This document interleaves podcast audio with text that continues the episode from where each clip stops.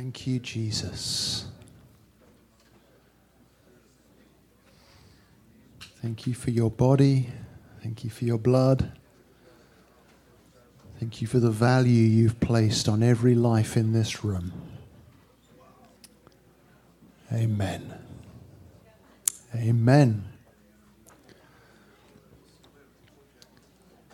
Just before I introduce Mike Sexton, our guest speaker this morning, I wanted to just come over to Annette because uh, she has a, just a little something to say to the men who are here.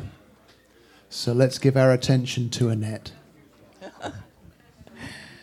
okay, I'm old enough to do this. Um, on behalf of the women in this room, I want to honor you men. We give you honor for being men of God that are willing to stand up for what's honorable and true. And we thank you. Thank you for being here.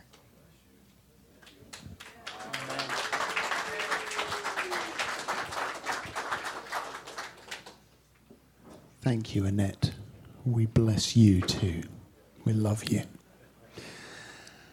Well, I have the great joy of introducing to you a good friend of mine. Come on, Mike. This man ain't from around here, but he's even more good value than I am in terms of accent and anointing.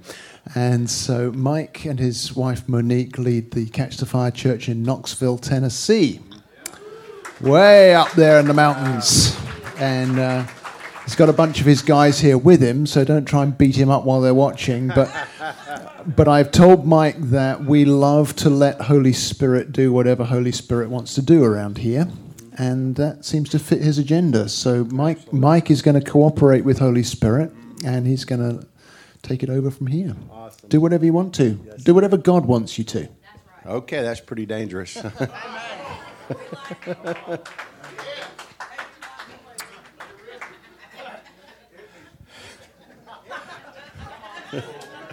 this is going to get fun, I can tell you right now. Mark, I got to say, you got the greatest people. I mean, everybody is so polite and uh, just give yourselves a hand. I love you guys. I mean, um, I'm Tennessee Mike. That's what people call me. So you have to get adjusted just a little bit to my accent, maybe. But I got that name because I did a trip to Israel a few years ago. I've been there several times. And I was with a bunch of Canadians. There's a Canadian right there. I can. find. A. and so they, I thought they were, you know, they really were just thinking I was the greatest because uh, I'd been there before, you know, extra tour guide because they kept calling me to the front of the bus to, you know, say things about that thing or that thing. You know, I found out later they just wanted to hear my accent.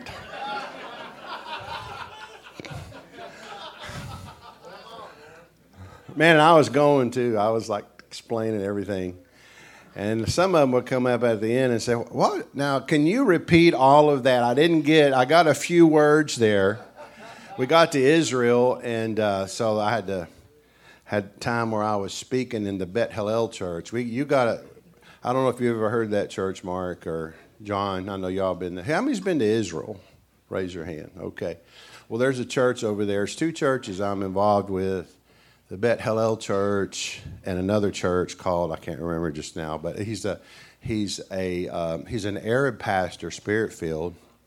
His name's his name is Salim Salash. If you want to if you want to go on Facebook and friend him, he'll he'll probably you know accept your request. He comes through the states. He is an Arab that is fire. I'm talking about fire and he's bringing in uh, quite a few uh, Islamic people, Muslim people into the kingdom, and Palestinians into the kingdom. He's a wonderful brother. But there's another church over there called the Bet Hallel Church where I got to speak at, and so I had um, I had an interpreter here, and I got up and I'm like telling this, you know, telling about sharing scriptures and all. And he stopped me. He said, What accent is that? Go slow. so I really drew it out, you know, and then he's looking at me like, so anyway, I got through it, but I, I did not realize that everybody else had an accent, and I'm the only one that talks right. I love Mark's accent, man. My wife yesterday, she was she's back in Knoxville, uh, leading worship, and she said, "Can we just go listen to Mark talk?" uh, Mark and Jane, I love their accent. Y'all are blessed to have a great pastor. You really are. You're blessed. Great pastors. I love these guys, man. The more I get to know them. But I'm Tennessee Mike, and uh, I guess I better tell you something about Tennessee. If you come to Tennessee, and you know, you can go. Tennessee people are unusual, but they're great people. Uh, they'll they'll do anything for you, most of them. And um, so, if you go to Tennessee and you go knock on somebody's door and say, "Hey, can I stay a few days. You know, I don't even know you. They're yeah, yeah, come on in. You know, come on, get you some victuals. Go right over here, get you some biscuit. So you, they are nice to you. How y'all doing? How you doing? You know, tell me about. Well, on about the third day, they're not going to tell you this, but about the third day, you're going to wear out your welcome. But the Tennessee people, for the most part, are still very nice. They don't want to tell you to leave. So what they do is they say, you know, we're going to take you snipe hunting. it is so much fun.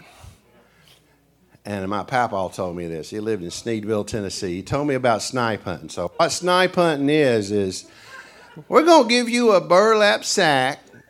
We're going to go down the holler. The holler is a valley between two hills.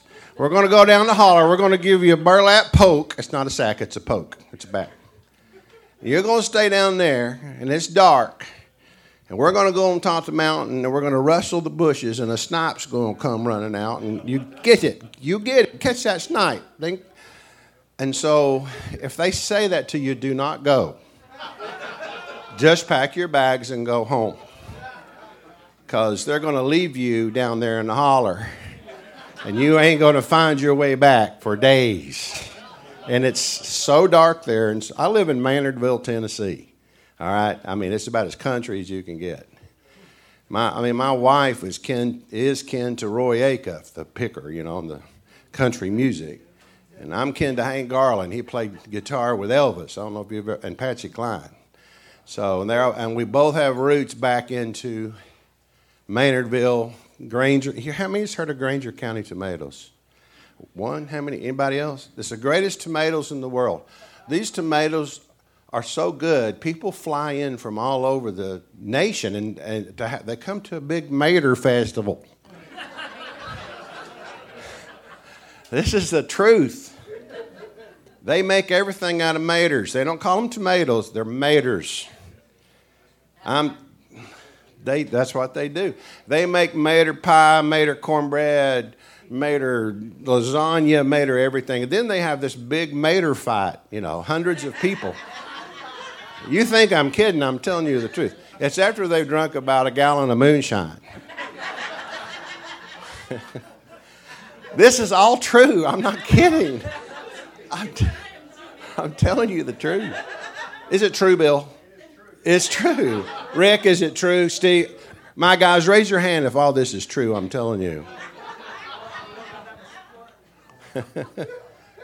Don't ever ask directions. Good thing you've got GPS, but there's some roads where I live, their GPS just goes bye bye. Don't ask directions. Just go back the way you came, forget the trip, okay? Don't. Country folk Country people love to get you lost if you're not from there. They go down on their front porch and hee hee hee. I told them to go down to the tractor and turn left at the pond, and they sent you somewhere you ain't never coming back. I'm telling you.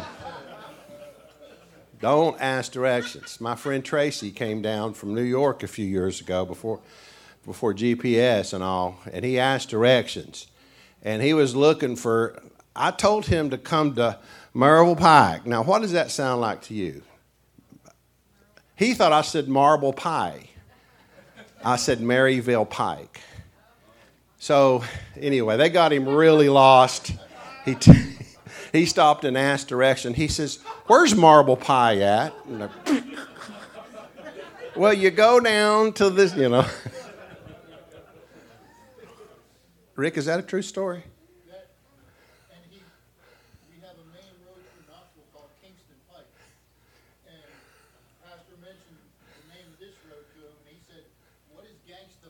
So he thought it was gangsta pie and marble pie. I'm not that bad. Okay, let me tell you one more thing to help you with the South, okay? The Southern and Tennessee is a little different than everybody else. Now, you have a Southern accent. Southern accent. I'm going to get in the message in just a moment, but you need to laugh a little bit. So, from like Texas over to here, you know, and from like Kentucky down, that's that's your general Southern accent. You know, you hear it varies from where you are. You know, you can go in Louisiana and, and here in South Carolina. It varies a little, but it's Southern for the most part. And bless you all that never picked it up. My wife never picked it up, and you know she's you can't even tell she's you know where she's from. But I I don't know I fell into it really hard. So but that's your typical Southern. Let me explain Southern accents to you. Okay? Then they're Southern. Then there's mountain. Mountain is me. Okay, mountain is when you live near the mountains and you're and you're and, you're, and you talk like me. Okay, Southern is kind of all over it. Mountain, you know, there's Creole, there's Louisiana, that kind of thing is different. Texas is a little different. But then there's mountain, that's me. But then there's hillbilly. Y'all are not going to understand hillbilly, okay?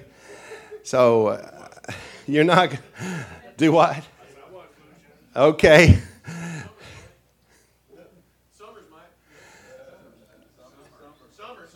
Summers? Oh, some might. Okay.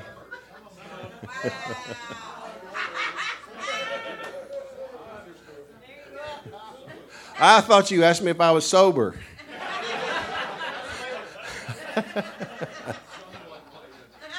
we have southern hearing too, so we hear different. All right. So that's a little bit about Tennessee. Uh, if you come see us, come to Catch the Fire in Knoxville. I don't have an interpreter there from Southern to your language. You'll just have to jump in. Patricia Bootsma comes, okay? Patricia Bootsma. We love Patricia and John, and I, we honor them. They're just the greatest people, man, in, in, on earth. And so Patricia came a few years ago. Has she been here, Patricia? Yeah, and, okay. And she's praying for people up here, and she's like, well, I keep feeling something right there on people's side. You know, I'm not going to, you'll figure what that is. So don't worry about it. It's just Tennessee thing. We, are, we all carry guns. I mean, I, I don't know. We talk, you know, uh, sorry if that offends you. It's just thing we do. And it, it's pretty safe area. Nobody shoots anybody. it's pretty. and, and, and Patricia leans over and she goes, she's praying for people. And, you know, my people are telling her things, you know, to pray about. And I'm standing here, and she and she goes, she's sitting there shaking her head, and then she leans and goes, "What did they say?"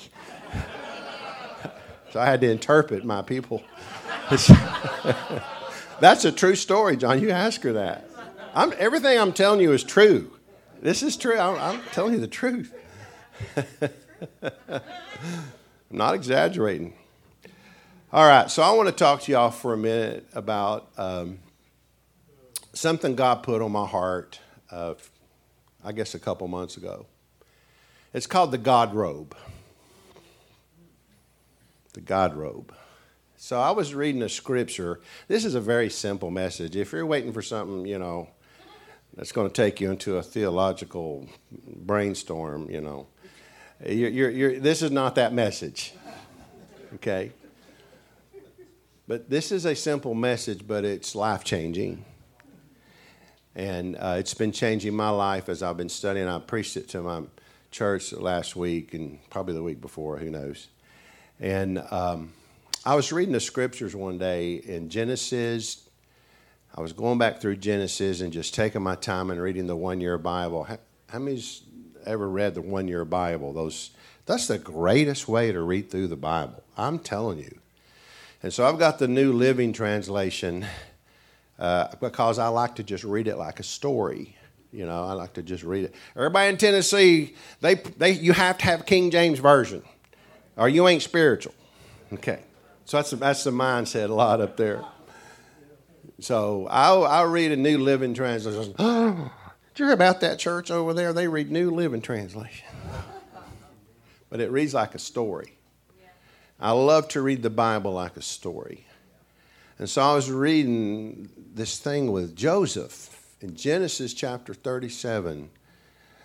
His father does something so incredible. I don't know why this lit up to me, except God just wanted me to know it. But I, I saw this thing, and you don't hear a lot of messages on this that his father called for him, and he was just a young man. He hasn't grown in probably to his clothes or anything, you know. His and and his father, what I mean, but you'll you'll understand what I mean by that. His father gives him a big, beautiful robe. The robe, the coat of many colors. And I heard another minister say there was 18 colors on that robe. Nine gifts, nine fruits of the Spirit. That's what came to me. I don't know if that is true, but that is interesting. But the Bible points it out for a reason.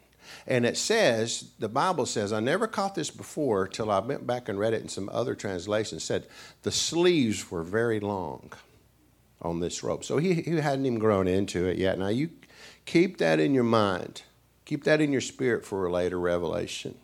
He hadn't even grown into it yet. But his father gave him this robe, this beautiful robe. And I don't think he ever lost this robe. I think he wore it all the way up to when he stood beside Pharaoh and ruled Egypt. I really do. Because when the Israeli people do something like that, when the Hebrew people do something like that, it, it's not like, okay, I'm going to put that in the yard sale. You know, they don't do that. You know, they don't do that. They, that's, the stuff like that's very sentimental to them. Just like a staff is very sentimental. If, uh, you know, the Hebrew staff, they have marks on them. If you uh, know anything about that, all the way down. And every mark, they can tell you an event that happened, something that happened in their life, or something that God did, something they came through. And they would carry those staffs. And well, robes and garments, very, very important. The Bible has a lot to say about garments if you do a study on that. But he gets this robe. And then you know what happened to Joseph. I won't tell you the whole story. Most of you know the story of Joseph, correct? He goes through this these testings, these trials. He's in prison. You know, God works it out. He's a dreamer. He has this dream where he's in charge of all this. Finally, he gets, you know, up to where he's he interprets a dream for Pharaoh, which is incredible. I mean, in itself.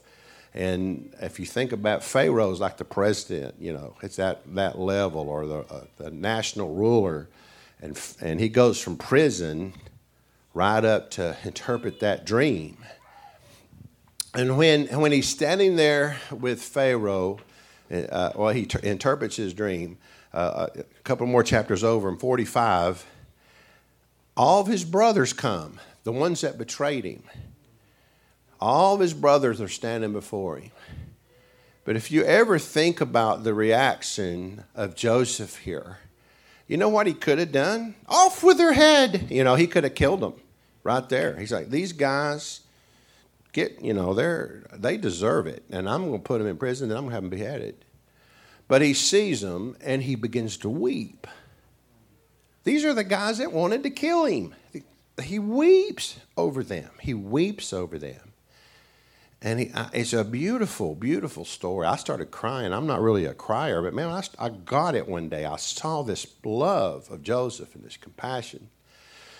And all of a sudden, he says something so incredible he says,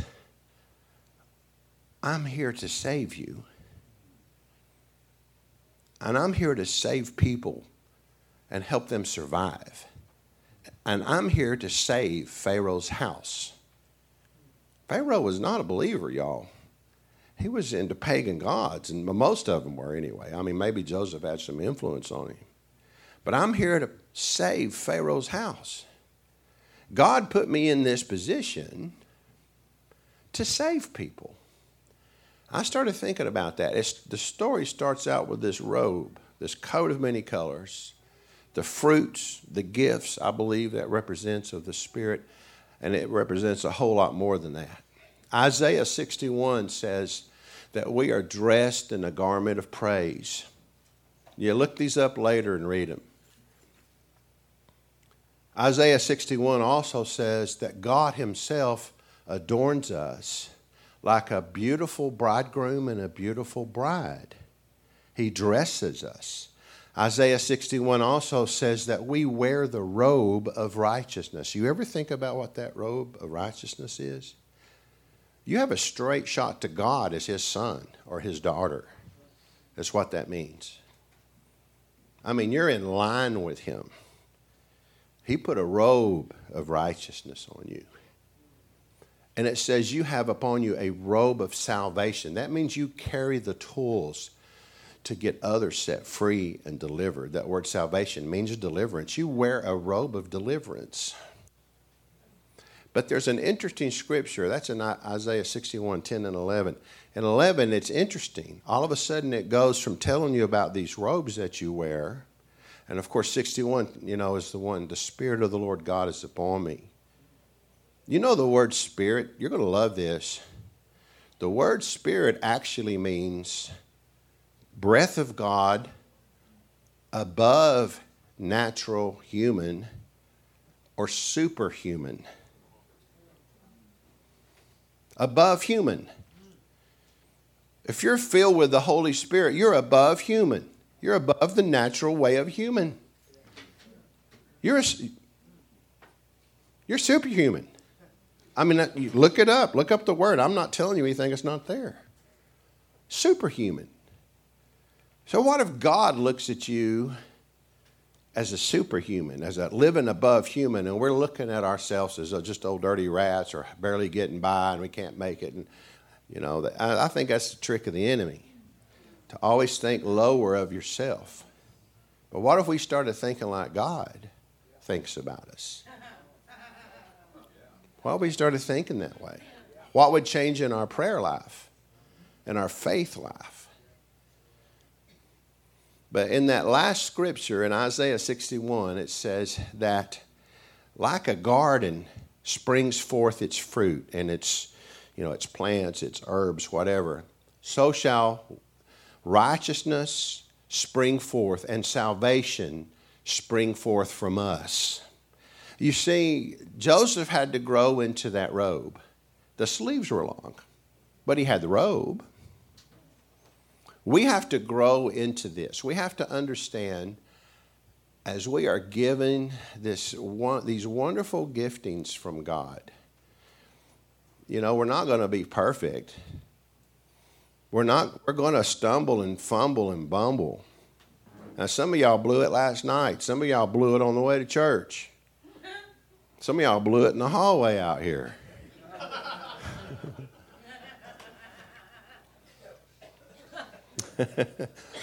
but you did not lose your anointing. You did not lose your robe. You did not lose your sonship. You did not lose your daughtership. You did not lose those things. First Peter chapter 2 says that we're a chosen generation. A royal, what it's talking about is wearing a royal robe. I'm telling you, if we, were, if we concentrate on more stuff like this, we will stay out of depression way, way more and stay out of stresses and worries. If you can just understand that we're a chosen generation, a royal priesthood a holy nation. That means a separated unto God, is what that means. Holy means separated. A holy nation, a peculiar people. The word peculiar there means treasure of God. 1 Peter 2 9 is telling you that you are God's treasure. That you should so that you should show forth the wonderful, marvelous praises of God because you've come out of darkness and you've been translated into the kingdom of His marvelous light.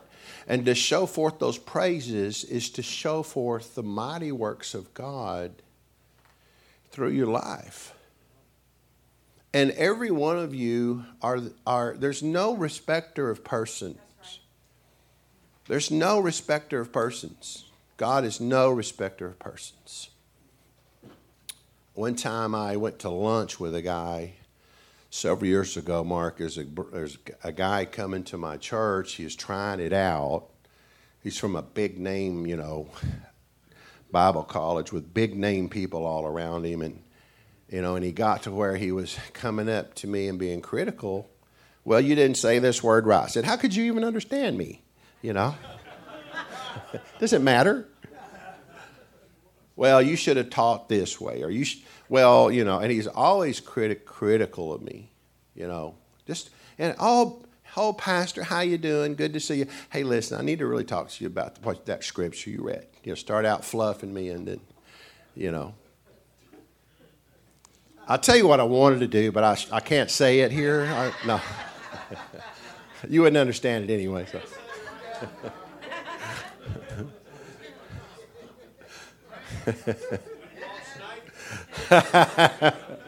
I have a story about that. There, there is snake handling churches in Tennessee, by the way. There is. Uh, not probably 30 miles from us. So, yeah. I want to tell you about that, though. I don't want to take too many rabbit trails. What'd you do that to me for? Kevin, will you escort him out? Kevin's my security. I don't even know where I am now. Where was I? Okay. So, uh, yeah, so I say, one day he invites me out to, you go, hey, man, let's just go out and have a meal together. I said, this is going to be interesting. So, where's my gun? No. no, I'm, I'm totally joking. So I went out to meal with him, and you know he's got all these Bible degrees, and he's been with these big name people, and he's superstar, superstar, been to this and done that, and forty times over, and you never did a thing type person. So I'm sitting there with him, and he's going on about everything and, you know, how great thou art he is. And I'm just sitting there going, truly amazing. You know, I didn't know what to say. And, and I'm sitting there thinking to myself, I'm just kind of praying on the inside. Do I have a time limit? Okay. And I, I, just, I need to know if I need to go really fast or medium, so I'm good? Okay, medium. All right. So, let me get in the medium gear. So I'm saying, I said, Lord, I said, how come you're not using this man? I mean, how come you're not using this man? He's done all these things. And so the waitress came up and he ordered, you know, and then she came up a few minutes later with the meals. He's still going on. I'm like, really? You know? And she puts his food down. And he looks down at his food and he looks up at her. And he said, I did not order that. You got that completely wrong. And she said, Sir, I'm so sorry, but I just wrote down. I said you got that wrong. And I heard the Holy Spirit say, That's why I can't use him. And it made me realize that day the truth that God is no respecter of persons. You're just as important as Billy Graham, you know, whoever, Benny Hinn, uh, these great names. Uh, God bless them. I'm glad for them. But you have the same robe. You have the same anointing. You have the same Holy Spirit. Don't ever forget that. One day I, I, there was a big famous person in town, and I, I, love these guys. I'm not being critical. I'm just, and I, I, I went all the way to Chattanooga. They ain't a part of Tennessee, believe me. Forget those guys. They, different. No, joking. We're East Tennessee. uh, but I went all the way to Chattanooga to see that years ago to this this famous person, and I won't mention names, so don't ask me. And all I want to do is just get there and have that person lay hands on me and get there. And I drove and I drove and I got there and I was late and I got, you know, I couldn't get there in time and traffic and they was closing down the service by the time I got there and I went up and they were just sitting on the stage doing nothing and and I and I and I walked up to them and I, I was going to say, hey, I just wanted to get you to lay hands on me. I walked up and and a security guard runs up. Don't go another inch. We'll kill you. You know, no, or something like that. I don't know.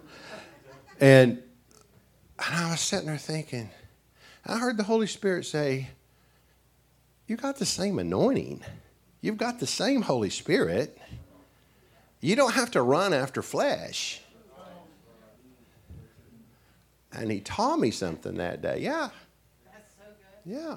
Just eat this. This is a simple Tennessee message, but just eat it.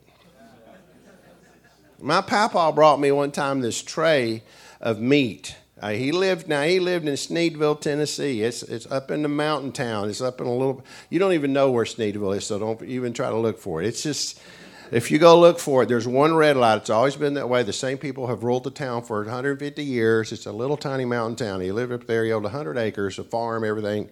One day he put a he put a tray of food in front of it, and he's smiling. Go ahead, eat it. I was about 12, man. I was eating it, eating it. And he's just laughing. I didn't realize I ate rabbit, possum, all these things, you know, all this meat I'd never had before. Hmm. I said, What is it? He said, Chicken, just eat it. A lot of it tasted just like chicken. It was weird. You know? But we, we just eat this meal. Just eat it. Don't worry about it. Just eat it. That's what my papa said. Take it into your spirits. Take it into your spirits and understand that you have a robe on you. Yeah. you it's on you. You see? And your story is still being written. Yes. You see? Okay, let's talk about the prodigal. You brought up the prodigal last night. What's the first thing the father did? Oh, yes. Yes, he did. Yes, he did. He put a robe on him.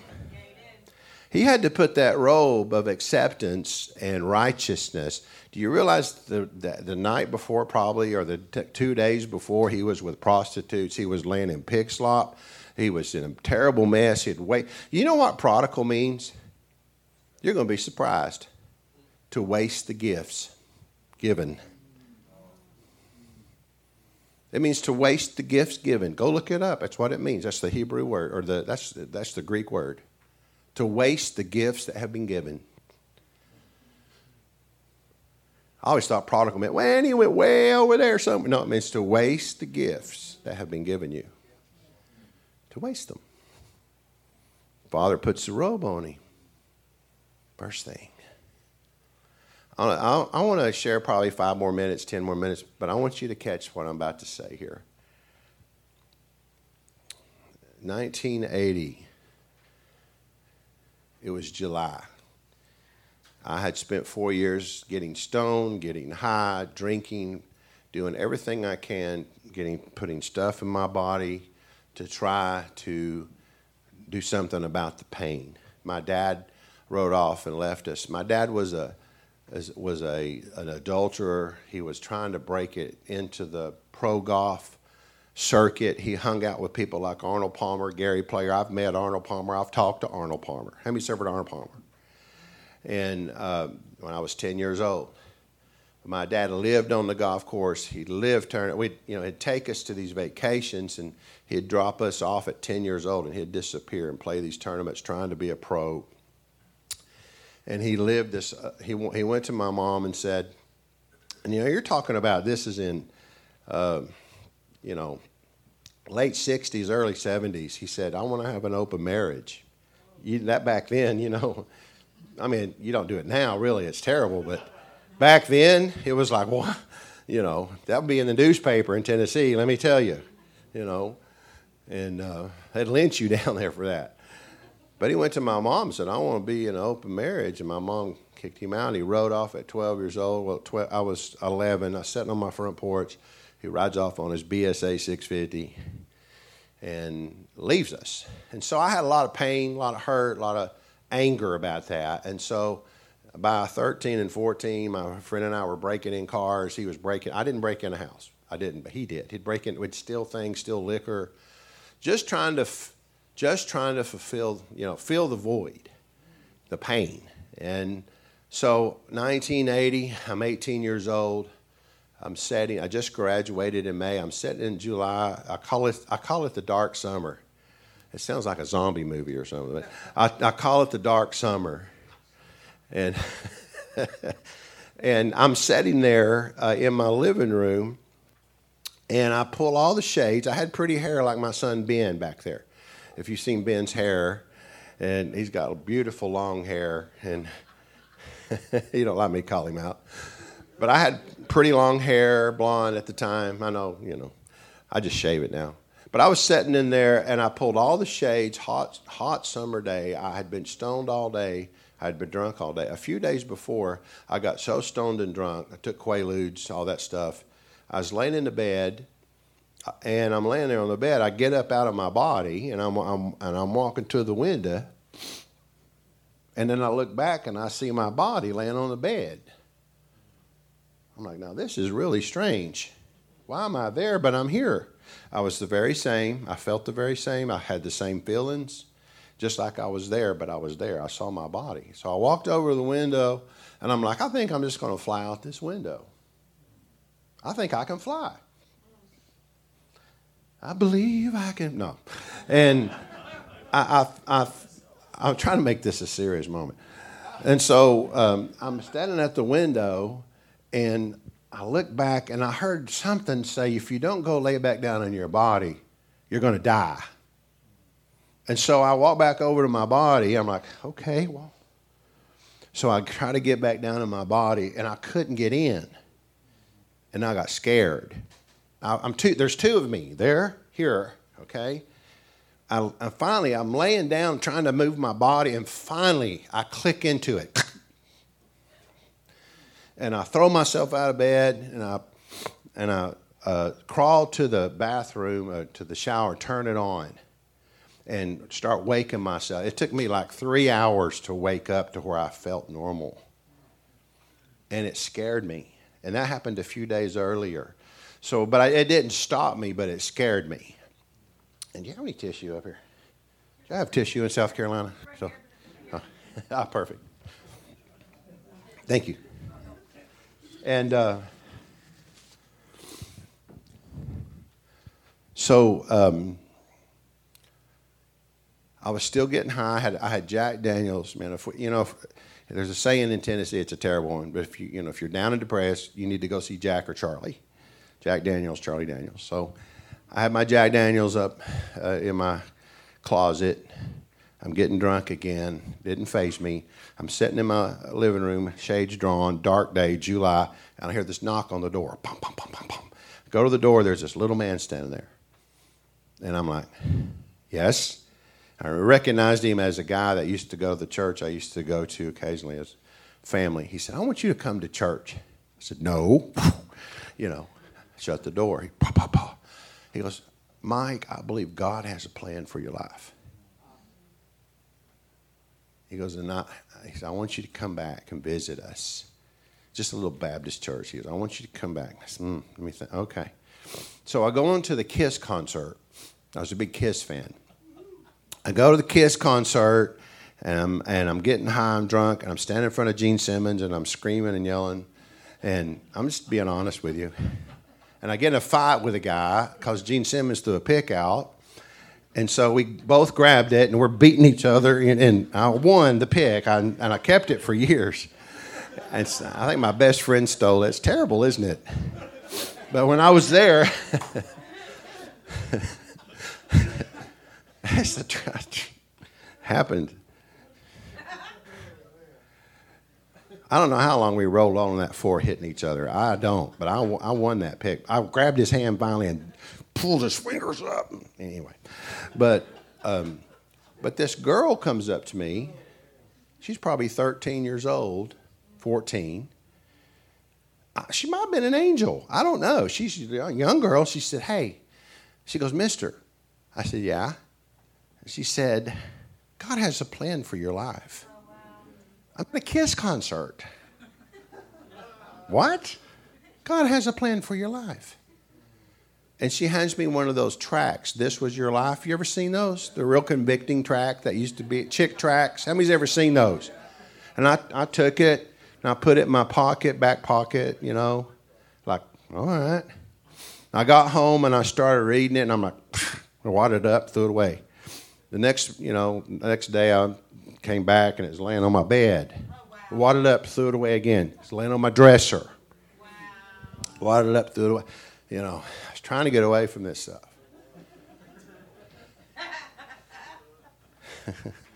well, uh, long story short, uh, I lost. I had a summer job. I was working with heat and air.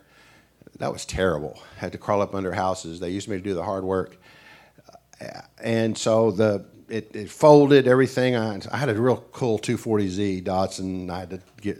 I won't even tell you that story, but I, I had to, I enrolled in school, junior college, state tech just opened up, and I took the little state uh, the entrance exam they sent me, you know, here's your classes. Oh, Mr. Sexton, uh, you're really deficient in reading. I know what I did. I just went and went, you know, just took the test, you know. I didn't try, I halfway try. But they put me in this class with this guy named Richard Townsend, a black brother who took an interest in me. And he said, Mike, I want you to stay after class. I said, okay. He said, God has a plan for your life. I keep hearing this. And so he started, and he was working on his doctorate at the University of Tennessee, Pellissippi State. I think God put Pellissippi State or State Tech at the time there for me because it was right down from, it was meeting at Lakeshore campus mental health institute they had a they had a building they weren't using remember that bill and so he would walk to the ut campus well i don't know why i didn't even really like him I don't know, but I'd see him walk. I said, "Hey, man, you all right?" I'm like, "What am I doing?" You know, and all the way there, Mike, God has a plan for you. All the way there, God has a plan for you. He goes, "I want to take you somewhere." He took me over to this uh, UT campus church. Man, they're speaking in tongues and praising God. UT athletes that I've seen on TV and stuff, you know, uh, are in there packed into this. Pl- they're worshiping God. I'm like, these guys are crazy. What is going on here? and, and I'm, I'm seeing this thing about God that I'd never seen before, you know? And, and uh, this conviction is on me, and I go and end up going to that to a Baptist revival. I go in the back door, sit down, and I heard I hear Holy Spirit say, "You're lost and undone without me. Receive me now, and I'll save you." I heard it two times. Just uh, people say there's, oh, I've never heard the audible voice. I heard it because I thought it was a deacon. I'm like, who in the world is talking to me? And I bow my head right there and receive Jesus right there by myself. And I felt something come on me. It was the robe. I got up and I'm like, what just ha-? I went outside. And I'm like, the grass, I didn't know the grass was green. I didn't know the sky was blue. I'd been living in this gray area. I, mean, and I got a bunch of Bibles, and the guys I partied with, I went out and started handing out Bibles. The places I used to cruise in my little Z car, you know, we sat back on our, you know, park your car and do this, you know. And, and, oh, we did it, believe me. But I went back there and started sharing Jesus with these people. It just, uh, this thing shifted me. All of a sudden, 1980 in September, my dad, the adulterer, gets saved in May of 1980. He starts telling me, You got to get the baptism of the Holy Spirit. He got saved. He was on his way to jump off the Tennessee Bridge. He was going to kill somebody, his, his girlfriend's uh, husband, and kill himself. That's how messed up he was. Somebody gave them a track my my uh, my stepmom, which was his girlfriend at the time, that broke up our family. Somebody gave her a tract. They go to a Pentecostal church, they get saved and filled with the Holy Ghost, okay? And so uh, now he's like, You need the Holy Ghost. I said, What is that? You know, and this is the next July, 1981. I'm in back in, I'm, I go to the prayer closet. I'm praying, God, give me the Holy Ghost. This changed my dad. I want it. I hear a sentence, in my head. What is that? I'm no, I'm going to say it. So I said it. And, and, and I get up and I'm like, I think I just got filled with the Holy Ghost or something And I, I called my dad and I said, Dad, he said, don't say another word. He said, Were you just in your closet? I said, Yeah. He said, Did you have your shirt off? I said, Yeah. He said, Did you just speak in tongues? I said, Yeah. He said, Your stepmom saw it in a vision. God wants you to know it's real. The woman who broke up our home, and we're now in fellowship together in the Holy Ghost, in the Spirit. What? You can't make this stuff up. This thing just keeps rolling. I mean, it's, it's incredible. All of a sudden, Bill Gossett, raise your hand. I meet Bill at the hospital, okay? And I said, Bill, let's start a. We, I played bass. Bill played drums. Says, let's start a Christian rock band or something. Let's do something. We start a Christian rock band. My wife is the lead singer. I won't tell you that whole story. It's crazy. We, we did so well. We went out, preached Jesus, rock and rolled it. Man, it was, I'm having a blast. We had a recording contract, getting ready to do it, but it wasn't God's will. But everything we touched, the ro- it was like the anointing just took everything we did. And uh, we had an opportunity to, to, to tour or to do all that full time. But the Lord said, No, I, I want you to go youth pastor and pastor. We gave it up. Bill went to play with a band, another band. I became a youth pastor and I led a young man to Christ. Monique and I did, and taught him how to play, helping him with his. I didn't teach him how to play, but I gave him his first music. His name's Kevin Young of Disciple. If you've ever heard of the group Disciple, they've been touring for 20 years. We saw them last week uh, in Maryville, Tennessee. 15 kids came to Christ. They've been touring, they've led thousands to the Lord. The robe is transferable. Thousands, I'm talking thousands. If I hadn't have given that up, see, God had a bigger fruit planned. Now we're back together just for fun. It's a lot of fun, isn't it, Bill? The robe eh, that is upon you, listen, you all, the robe that is upon you is active. And today, in just a minute, I'm going to pray for you, uh, and I'm fast.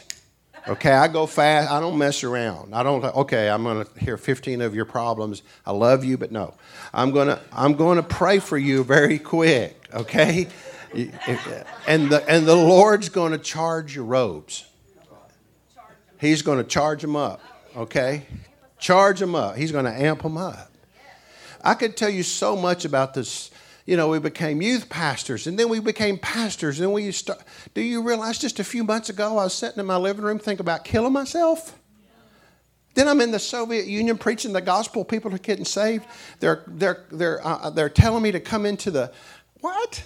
How is this happening? I'm from Tennessee. This don't happen. I'm, you know, I just, I'm in the Soviet Union and they're asking me to come in and preach the gospel into the universities, into the grade schools, into the high schools. The doctor stood outside of the hospital and said, Please come in pray for every patient in this hospital. We're out of money, we're out of medicine. Just a few months earlier, I was sitting there thinking about killing myself, depressed. I was so depressed, I pulled my hair out. And now I'm in the Soviet Union, in the Ukraine, exactly what's going on. Let me tell you, the Ukraine people are very spiritual people. And those we've led a lot of those people to the Lord. And it just kept going, that robe transfers. Yeah. Let me end with this right here. So, Steve, raise your hand. There's Steve back there. He's my youth pastor. Five years ago, was it five? Five years ago, Steve and I kind of get and just a little. It's just a little thing where you didn't agree, and I told Steve to go find another church. What about that? Steve, right back there. And and I said, Steve, it's better that you go on. Steve comes back to me, and he humbles himself. A few what two years ago, a year ago, he humbles himself and says, "My daughter Kristen." She's been having all kinds of problems and she's threatened to kill herself and all this stuff. And she said, Daddy, I want to go back to Pastor Mike and Mo's church. And so Steve did a big thing. He didn't have to do this because, listen, I don't know if you've ever had to say, hey, go find another church. It hurts a pastor's heart too. Uh, it, it was hurtful. But he comes back, he passed the test. he comes back and he humbles himself. And because Kristen said to him one day, I need to go get my healing. I know where I can get it. And they came back as a family. And, uh, and I said, okay, we're going to get you through RTF, get you healed up.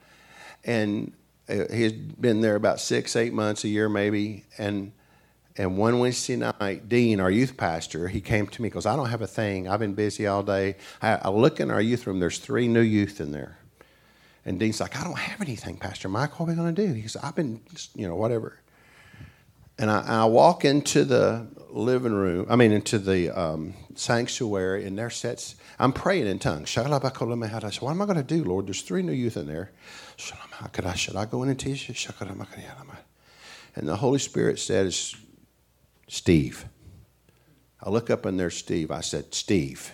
I said, Do you have a message for the youth?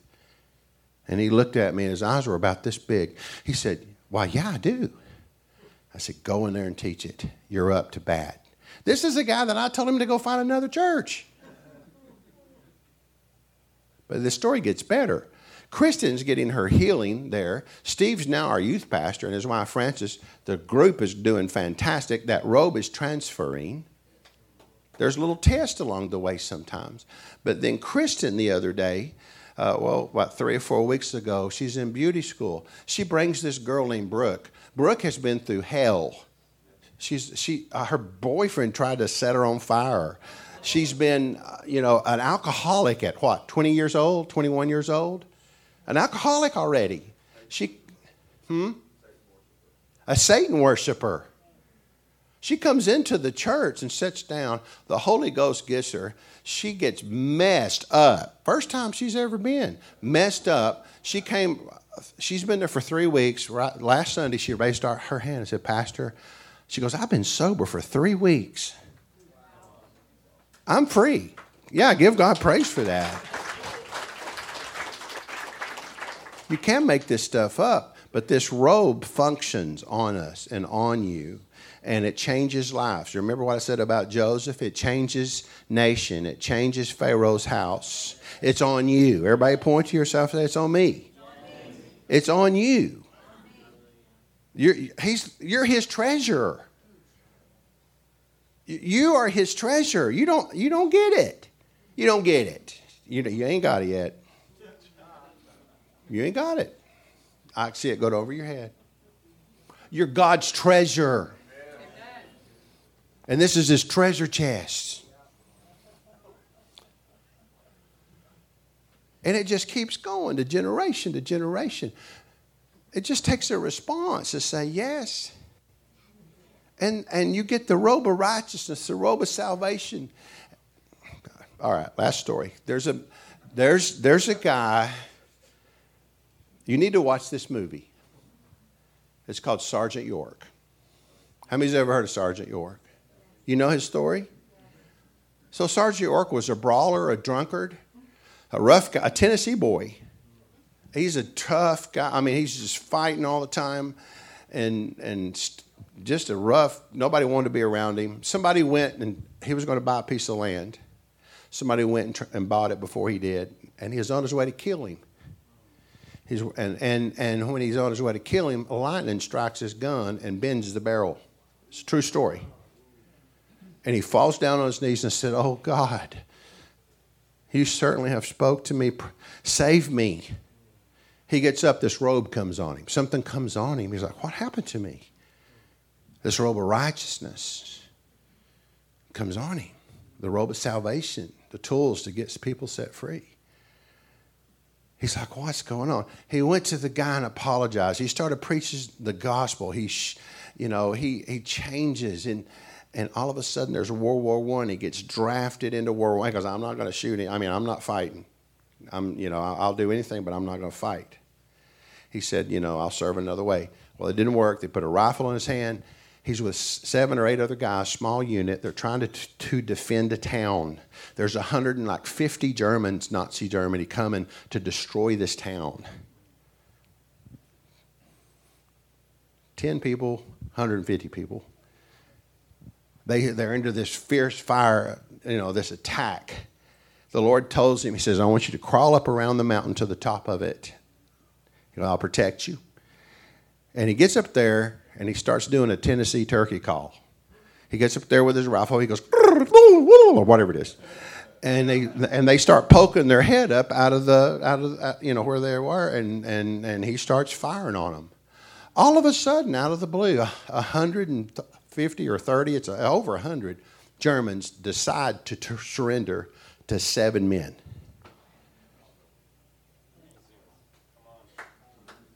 Sergeant York, he, he was a private then. He marches them. He, uh, you know what they do?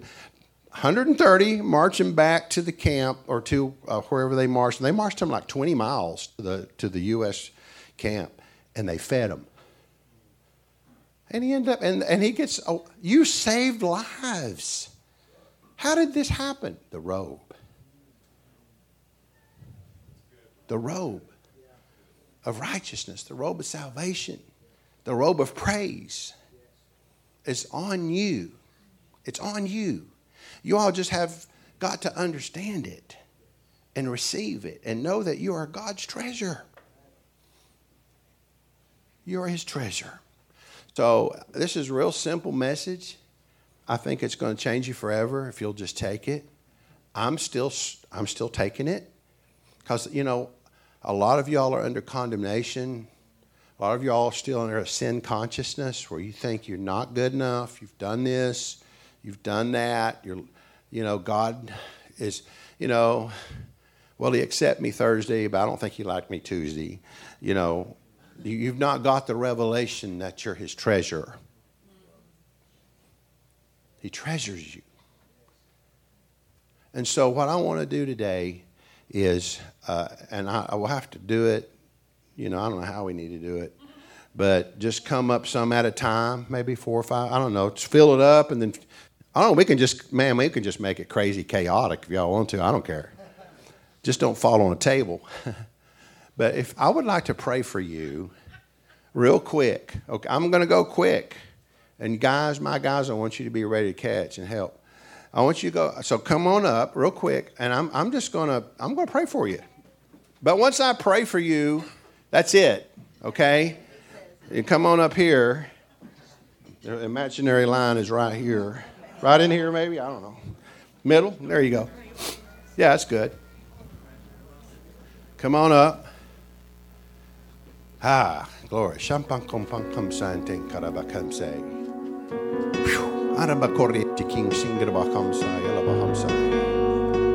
If you need to wait till the first crew gets off the floor, It's okay. We'll get to you. Be patient. Don't be in a hurry. If you're if you've ever had surgery, you don't jump up off the surgery table, you know. You got to be patient. Just Oh, Holy Spirit, you're so good. Holy Spirit, I ask you as I just go by and touch these that you'll just recharge the robe and you'll show them a revelation about how you treasure them. Wow. See, here, the anointing's already here.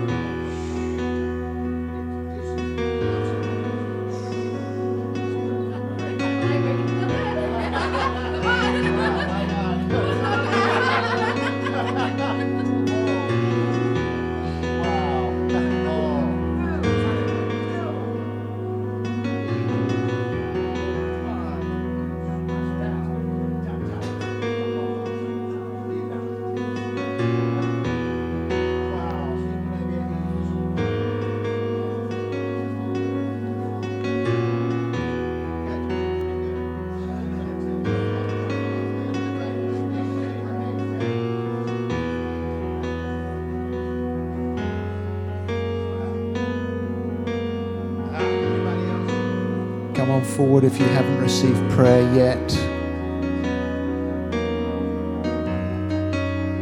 Space is over to the side here.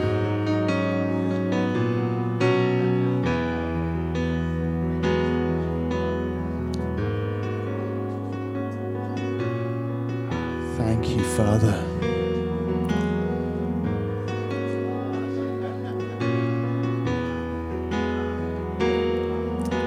Thank you, Father. Ah,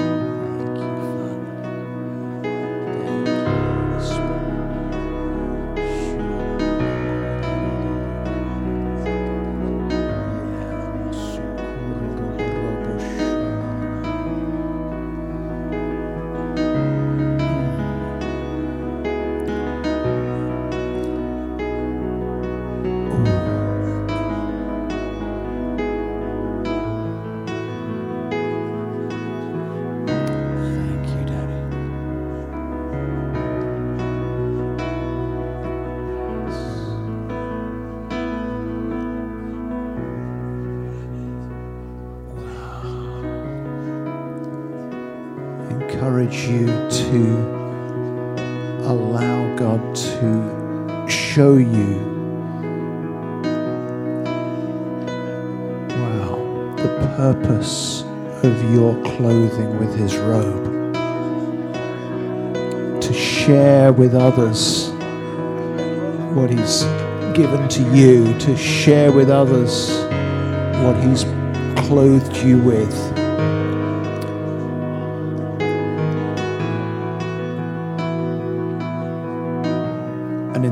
Time together, after we close the, the formal meeting time, I encourage you to bless others, to pray for one another, to encourage one another, to be family together. We will start to cook shortly, and the food will be ready after a while, but just stick around and share life with one another. Pray for one another. Enjoy God's presence together.